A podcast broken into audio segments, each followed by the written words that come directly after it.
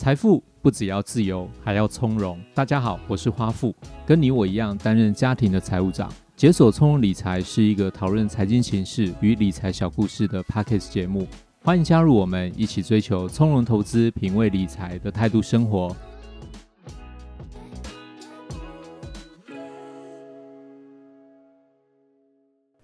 大家好，我是花富，欢迎收听解锁从容理财。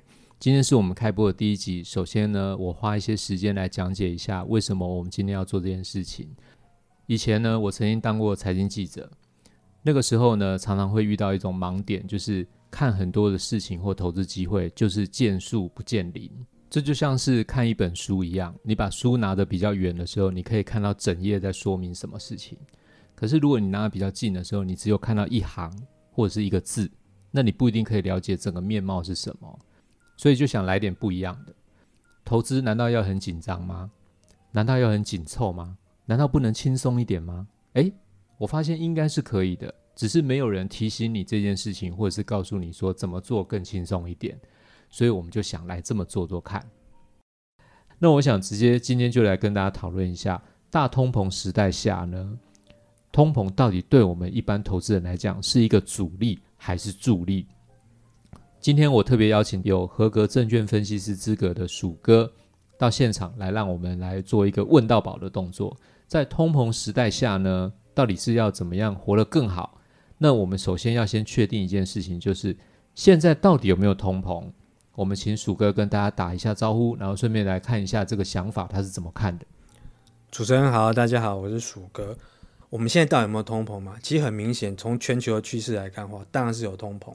因为我们看一下说，二零二一年的状况的话，不管是我们邻近的，我们常拿韩国来比嘛，对，就是我们什么都可以，亚洲四小龙，我们都可以什么都可以输，就是韩国不可以输。好想赢韩国，好，但是升息我们可以输他，哎，对，通膨也可以输，先让他们先偷跑。对，像韩国嘛，然后还有就是四小龙之一，像新加坡，新加坡也是，对不对，对。啊？纽西兰，我们的好朋友，对。对，十几大概有十几个国家，二零二一年其实都已经开始升息了。他为什么为什么他们要先做升息的这个动作？升息一般中央银行会做升息的动作，其实最重要的它是要稳定物价，通常都是第一要务啦。大概就是它最大的目的，就是因为说发现物价已经开始在上涨。那我们也知道说这一两年的状况比较是类似输入性通膨，输入性通膨听起来有点拗口，可是其实简单讲就是，你觉得你开车的呃你用的油价好了，嗯、你。一两年前跟现在，你有发现油价贵很多？当然，对，因为我记得应该是二零二一年那时候疫情刚发生不久的时候，我们那时候九五的五千汽油一公升应该还有见到一字头的时候，都有印象，就是低于二十块了。对，没有错。但是这一两年下来的话，你会发觉油价五千九五五千的话，贵的时候大概有到三十几块三字头，那现在差不多还是三十块左右。你想想看那个涨幅，那涨幅超过五十趴，没错没错。对，那其实你油就是能源这些东西，就是我们 CPI 的构成的其中一个，就是你物价其中一个，那它占的比重也不小。那你想想看，光是油波动就这么大，那你看我们实际上生活当中，从各国升息动作来看，跟我刚刚举那些简单的物价里，你就知道说，其实在全球的观点来看的话，通膨其实已经是个现在进行时，所以是有的。那像前一阵子，你记得十一月底的时候，美股大跌吗？对，你记得那个时候鲍威尔不是讲了一句话吗？跟通膨有关。对，那他那个时候不是在那个呃参议院的听证会上面，他承认了通膨不会是短期，可能是一个长期的变化。对，这件事情你怎么看？我还蛮同意的，因为联总会，你从他最近的一个结论来看的话，他预期二零二零年的整个。升息的，首先是时间呐、啊，时间大概就是下半年就开始了，但、嗯、是年中中间的中，对，就会开始升息，而且他二零二零年预期升息的幅度大概是三码，三码就是零点七五 percent 嘛，这个幅度是比市场预期还要来得高。你知道我们现在定存是多少吗？定存一年现在在零点八吧？对啊，所以它升三码是不是很多？对，当然很多，尤其是现在大家已经习惯，全球都已经习惯低利率的时代，那你会觉得说，哎，怎么一下子加这么多？对，如果明年下半年开始升，而且都要升三码，那代表说美国在明年下半年，呃，在二零二零年下半年时间一次就要升零点七五个 percent。那你想想看，台湾通常会跟进一个联准会的动作，当然它的幅度可能不会到那么大。可问题是说，你就看美国这个老大哥都有这个升息的这种这种压力，那代表说它的通膨问题的确像鲍威尔讲的，它不是一个短期的问题，它是已经是一个现在性形势。那当然，台湾的部分的话，多少会受到一些影响。所以它其实是要先做这个。三马的动作是因为他要做一个长期的准备嘛？因为当这个通膨的火车头开始走的时候，它不是那么快速就可以让它停下来，所以他要透过好几次的动作去让它停。可是这样的事情一定会反映在国际跟全球上面，都会有很大的通膨压力。那目前来看，台湾似乎还没有很大的通膨压力。我我知道有一些，就是比如说，呃，前阵子去买卫生纸的时候，我买了一包卫生纸，就回来一拆。把两包卫生纸放在一起，跟上一次买的时候，我发现卫生纸变，变薄了嘛？对，那你知道为什么吗？因为台湾通常在农历年前都不希望有物价上涨的这种嗯嗯消息嘛，因为毕竟让大家都能够过个好过个好年。那在卫生纸不涨价的过程中，并没有限制你卫生纸变少啊，所以就是。变相的涨价，就是价格不涨，但是东西内容物好像变少。对，所以卫生纸感觉就变小包了。我是自己这样感觉啦，我不晓得说是不是真正业者的策略是这样，但是看起来台湾通膨压力是有是无，但是也没有到压力这么大。那像你刚刚提到输入性通膨啊，你刚刚提的几个国家，包括韩国、包括新加坡、纽西兰，跟我们的状况其实很像，都是属于输入性，很依赖国际输入的这种。国家嘛，对不对？对，所以他们的状况其实是不是可以值得我们去看？你现在觉得台湾已经有这种通膨的状况发生吗？台湾，我觉得简单一个结论就是，它已经濒临通膨的那个警戒线。因为我们从主技术它预估的数据来看的话，它预估二零二一年全年的话，通膨大概是。一点九趴，那大概就是接近两趴嘛。啊，其实两趴就是一般我们设的一个通膨警戒线，其实非常接近的哦。而且这个你看会接近，会觉得说，哎，好像也没超过，好像还好嘛。可是你在看它单月份的数据，以二零二一年的十一月的 CPI 来看哦，它年增率是二点八四，那是。二零一二年以来的单月新高，那就是将近十年以来的单月新高水准。我们看全年好像接近警戒线还没超过，可是你看单月的话，已经有远远超过这个趋势。所以你会不会觉得说，台湾这边的确是要特别注意接下来整个二零二二年整个状况？因为你的全球经济还在复苏的轨道当中，你的通膨，因为其好的状况是。我通膨上升，但是我经济也持续在往上走，这相辅相成，或许可以抵消掉一些影响。那我们也会希望说，接下来我们不管是全球或者台湾的经济的话，可以继续往上走。否则的话，它接下来要对付通膨的话，会是一个相当棘手的问题。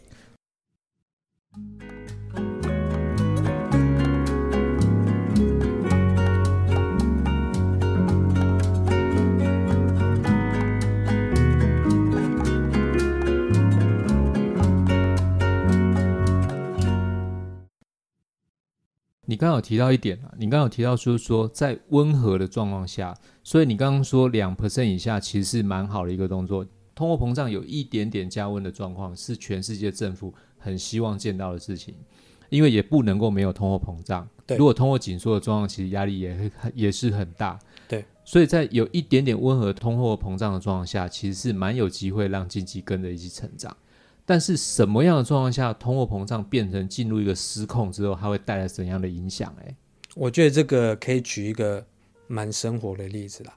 就华府，你自己想象一下，你的比如说一二十年前好了，你中午吃一个便当，那时候便当大概五五十块吧，一五六十。一二十年前的便当，我可能已经忘记长什么样子，因为它的当时的话，如果说我们看它的价格，其实差不多啦。差不多你五十块六十块是买到，或是你去吃个自助餐，可是你大概差不多在百元以内啦，一定是百元以内。但是现在的比较印象深刻是现在在百元以上了。当然啦，当然啦。所以其实这种东西就是物价，如果它维持一个比较一段时间，就时间比较长，而且它的数字相对比较高一点的话，其实那个压力会非常明显，会有点恐怖。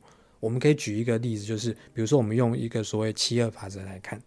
假设你的通货膨胀每年是三 percent 的话，那也差不多是二十几年，但二十出头年，大概你原来一百块的东西就会变成两百块。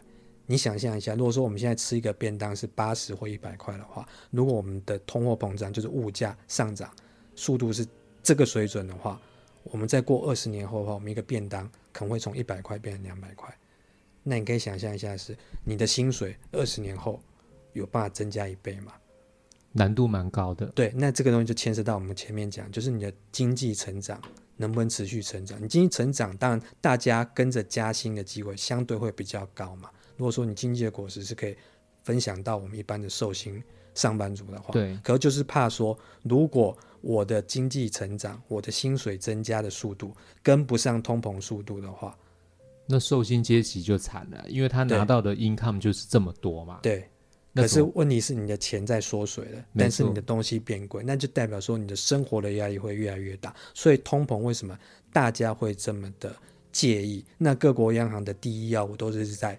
控制物价在某一定的水准，利用一些呃货币政策来进行这件事情，那就是这个就是一个最大的原因。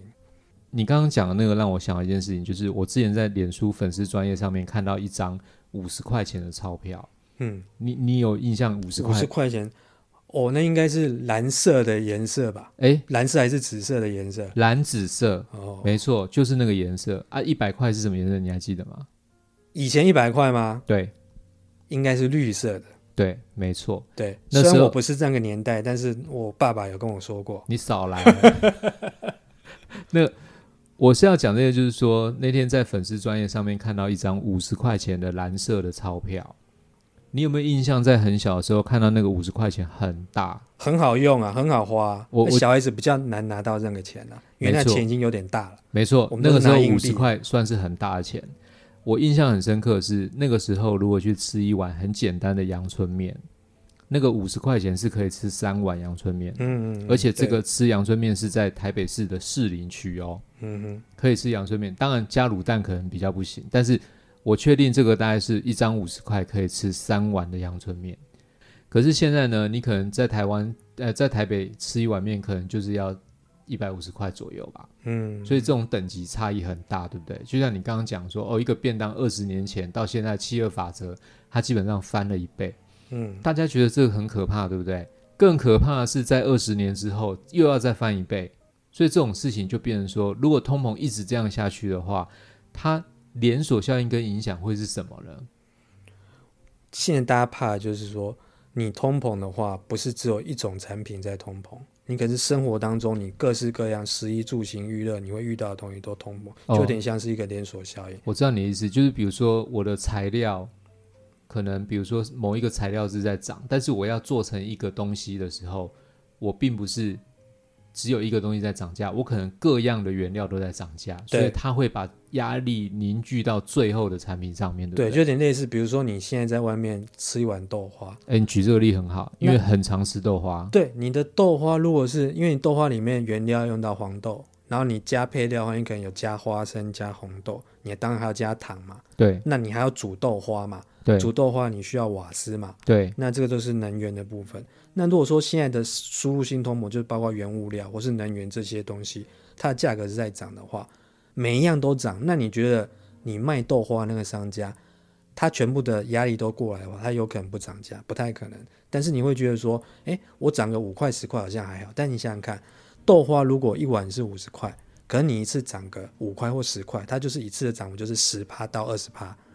这个幅度其实是非常大的哦，没错啊，而且涨都是五块十块在涨，对，但是它平均单价是相对比较低的，对，没有错。而且你有听过说人家五十块涨到五十五块之后再降回来吗？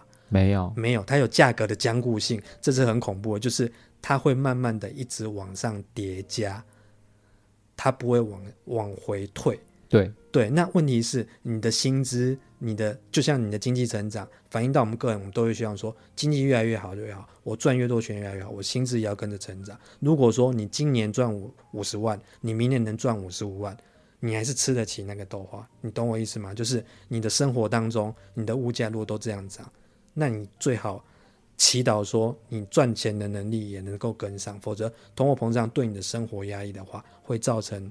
你的压力越来越大。对，所以你变成说，你如果只是固定的受薪阶级的话，你只有一份收入的时候，你就没有办法去扩大你的可支配所得嘛。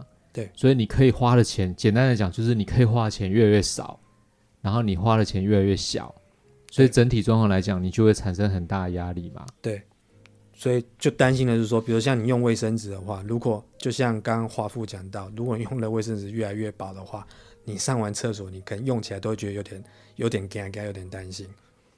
那这样来讲的话，投资人应该怎么去？面对这种通货膨胀，难道说就是像新闻一报，然后我们就是卫生纸之乱？你还记得之前卫生纸之乱吗？当然记得啊，每个人都去抢卫生纸。对，我那时候在想一件事情，就是说你把卫生纸买回来放在家里放了这么多，比较直白的讲说，可能就只有省一个铜板的价钱吧。可是你囤到家里面囤了这么多之后，影响了生活品质，而且在家里面其实也有点危险，因为那么多易燃物东西。可是呢，你去囤这些东西。是救不了你在通货膨胀这个洪流当中，你要怎么去去去力争上游嘛，对不对？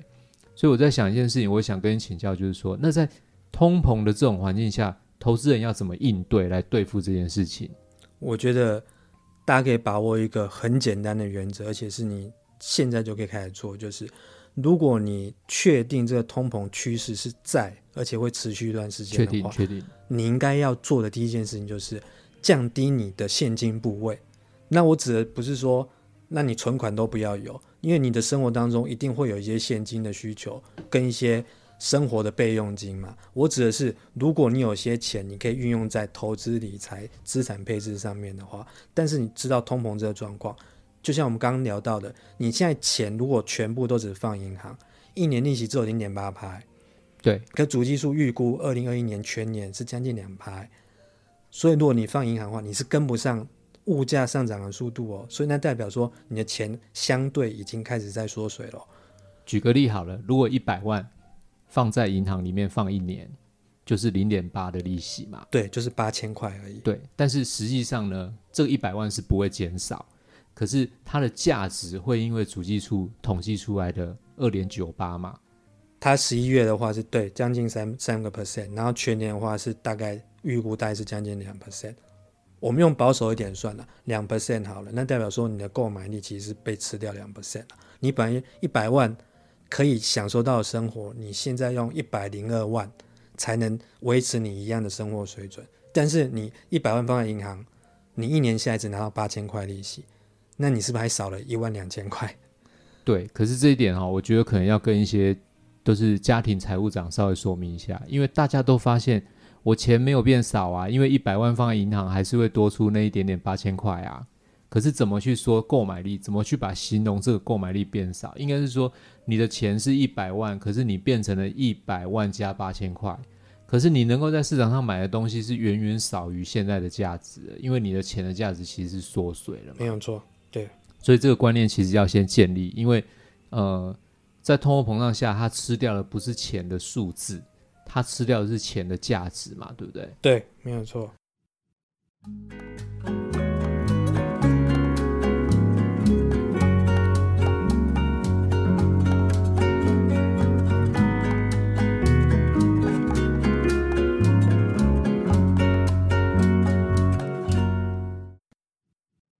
哎，鼠哥，是。那我想问一下，那像大家都会讲说，我不要放现金，那我去放在房地产跟股票上面，这是一个大家最常想说，我抗通膨就去买房地产。嗯、对这件事情，你有没有什么不一样的看法？我相信对很多抱持你房市是大多头的的这种信念的，我相信台湾，因为大家都觉得说有土是有财嘛，房价这些年的确涨了非常多，但是我可以直接举个数字给大家讲。我当然同意说，你钱减少放现金，在通膨趋势下，嗯，你放在资产里面，资产就像刚刚华富讲到各类的股债、房地产、REITs，各式各样，我觉得都 OK。你做好资产配置都 OK，你知道你自己在投资什么都 OK。但是有些东西可能跟你想象不太一样，你可能会觉得说，我抗通膨，我放房地产长期都赚。所以甚至还有一些什么，有人会组成什么买房团还是什么东西，嗯嗯、就觉得一定是这样。但实际上，我直接举一个数字的话是，新义房价指数啊，我抓这十几年来比较长期的趋势的话，它从二零零五年到二零二一年的 Q 三为止的数字啊，台湾它的房价指数这十六年来是从一百二十三涨到三百四十一。哦，不错，涨幅不错。我大概有帮大家算一下涨幅，大概是一百七十六趴了。我们就把它当做说接近快要两倍好了，几乎是两倍，没错。对，那大概就是这十六年的期间。但是同期间呢，那股市的表现怎么样？大家可能会觉得说，哎，你买房子反正长期一定赚。问题是说，也许有其他工具是比你投资房地产更赚。比如说股市的话，我们用证交所的台股的报酬指数。报酬指数简单讲就是你把你收到的股指、股息、现金那些东西全部还原回去，就是你不要卖掉，或是你收到股息，再回去，再去把它放进股市里面，再去买进股票，长期的持有，在同样的期间，从二零零五年的第一季到二零二一年的第三季，台股的报酬指数是从六千三百三十七点，到现在是三万三千五百四十一点，它的涨幅是四百二十九趴。超过四倍，我我本来以为是只有今年，因为今年是比较特例，今年是涨了。二零二二年到二零二一年这一段时间是涨得非常凶，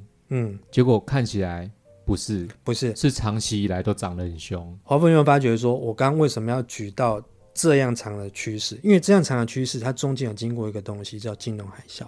对，金融海啸我们大家都知道那是有多惨烈。对，但是每天晚上美股都是对，而且后来还缩缩减涨跌幅啊，然后什么熔启动熔断机制、啊、熔断机制那些东西，我相信比较有经验的股民或投资朋友，你应该都有印象。但是那一段时间房地产也有跌，但跌幅比较小。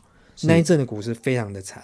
对，那所以我抓这个长期趋势，就是故意要去涵盖你曾经经历过这么恐怖的熊市，因为我抓的时间点是从二零零五年。到二零二一年，代表说你当时的投资中间有经过金融海啸，那时候股市整体来看跌了将近是腰斩。那如果说你是买一些个股，股性比较活泼的话，可能跌更凶，可能跌七成八成都有可能。但是你把它放长期来看的话，它的涨幅竟然是四倍，竟然是四倍，而且它经过金融海啸哦，所以这个东西长期的趋势看起来是比较。可以参考的数据，那你会发觉说，它的涨幅不但比房地产大，而且是它的涨幅是它两倍，非常的恐怖。这不是说买房地产不好，我只是说买房地产十几年报酬一两倍非常好啦。但是你会想得到说，你买股市十几年下来，你的报酬竟然是四倍，就是在同样的时空环境之下，我们比较都是台湾，台湾的房地产跟台湾的股市，所以我们会知道说。你在做一些资产配置的时候，你可能比较难猜测到说，明年、未来五年、未来十年是怎样的趋势。但是你做好你的资产配置，减少你的现金的持有，把你的资产做最有效的运用，应该是对对抗通膨最好的一个原则。所以原则上来讲啊，因为有很多人我知道，大家有一些想法，就是说去买房屋资产这种房地产啊，其实是有一个入门槛很高。因为不不是每个人都可以付得起这个收入，对，当然就是投期款嘛。但是呢，去把这个资金呢 parking 在股市里面，其实相对来讲是比较容易一点。所以大家可能要从刚刚就是鼠哥给我们的这个资料里面，可以导正一个观念，就是说，呃，不一定要完全的放在房地产里面，其实放在股票里面也是一个很好规避的动作嘛。但是基本上来讲，就是不要放现金，好像哪里都好，对不对？没有错，我觉得你现你的现金应该是说你要做最好的运用了，因为放现金就是很现实。你一年的定存当然放银行安全，问题是它就是没办法抵抗通膨的压力，钱只会越来越小张。那你长期下来的话，你的生活的压力的话，一定是会越来越大。好，所以我刚刚也另外很好奇一件事情，那就是有钱人呢，有钱人他们怎么看待通膨这件事情？如果我们小资族啊。一万块钱，我们都想要去对抗通膨的阻力的话，那理论上呢，通膨的发生会让这个货币的购买力减少三 percent 以上的话，那小资族的一万块就是少了三百块嘛。对。那如果有钱人是一亿的话，他不可思议的是他少三百万哎、欸，非常的多。所以这是很可怕的一件事情，对不对？理论上有钱人应该会在现金的考虑上比我们还要更害怕嘛。对，没有错，因为三百万非常大的金额，它大概就是一般上班族大概五六年的薪水。对，当然它的母数比较大，所以它的调整比较大。那我最后来做一下结论好了。好，原则上呢，在通膨时代中的投资策略呢，买房子或买股票，其实都可以斟酌自己的能力去做一个调整，因为不是每一个呃投资人他都能够负担得起这样子的投期款来去拥有一个房地产嘛。但是鼠哥刚刚给我们一个很好的经验，就是说，如果在通膨的压力下的话，你其实不用等到你买得起房子再去做这个避险的动作，你其实可以，比如说用股票来做一个规避这个通膨压力的一个。一个选择嘛，那同时呢，我也可以跟大家做一个建议，就是说，在保守上面，你去减少你的资金，然后转移到资产；但是比较积极一点的话，你就可以去选择用基金或者是信托的智能投资，或者是其他，比如说债券或 REITs，你都可以去做所有的资产配置。这样整体上来讲呢，就会在面临一个通膨的压力下的时候，不会有那么大的损失。而且整体来讲，你的资产配置如果做得好的话，你在面临整个波动的状况下，你也会能够趋吉避凶嘛。对，好，最后我很好奇一件事情，那有钱人呢？有钱人他们怎么看待通膨的这件事情？如果我一个小资族，我一万块钱，我会因为通膨损失三 percent 的价值的话，那我理论上就少了三百块嘛。对，好，那一样是钱，我们不能说三百块少。因为把它放大之后，就变成有钱人的一亿，就等于少了三百万，非常的多。对，那理论上呢，有钱人应该会比我们一般投资人更加害怕，因为他现金更多嘛，所以他面临通膨的时候，他应该更加害怕。那他们到底是怎么看待通膨？感觉通膨对有钱人来讲不是那么的有杀伤力，诶。对，所以我想跟大家谈的就是，通膨其实不是只有阻力，通膨也有助力。那阻力大家都想得到，那助力有哪些呢？我们第一集就先跟大家聊到这边。如果想知道如何利用通膨的助力，让自己的资产更加丰富，想学有钱人利用通膨让自己更加的富有，我们下一集就会来谈一下通膨的助力该怎么来运用。欢迎大家继续收听，谢谢鼠哥，谢谢。这里是解锁从容理财，我是花富，谢谢大家，下次见哦。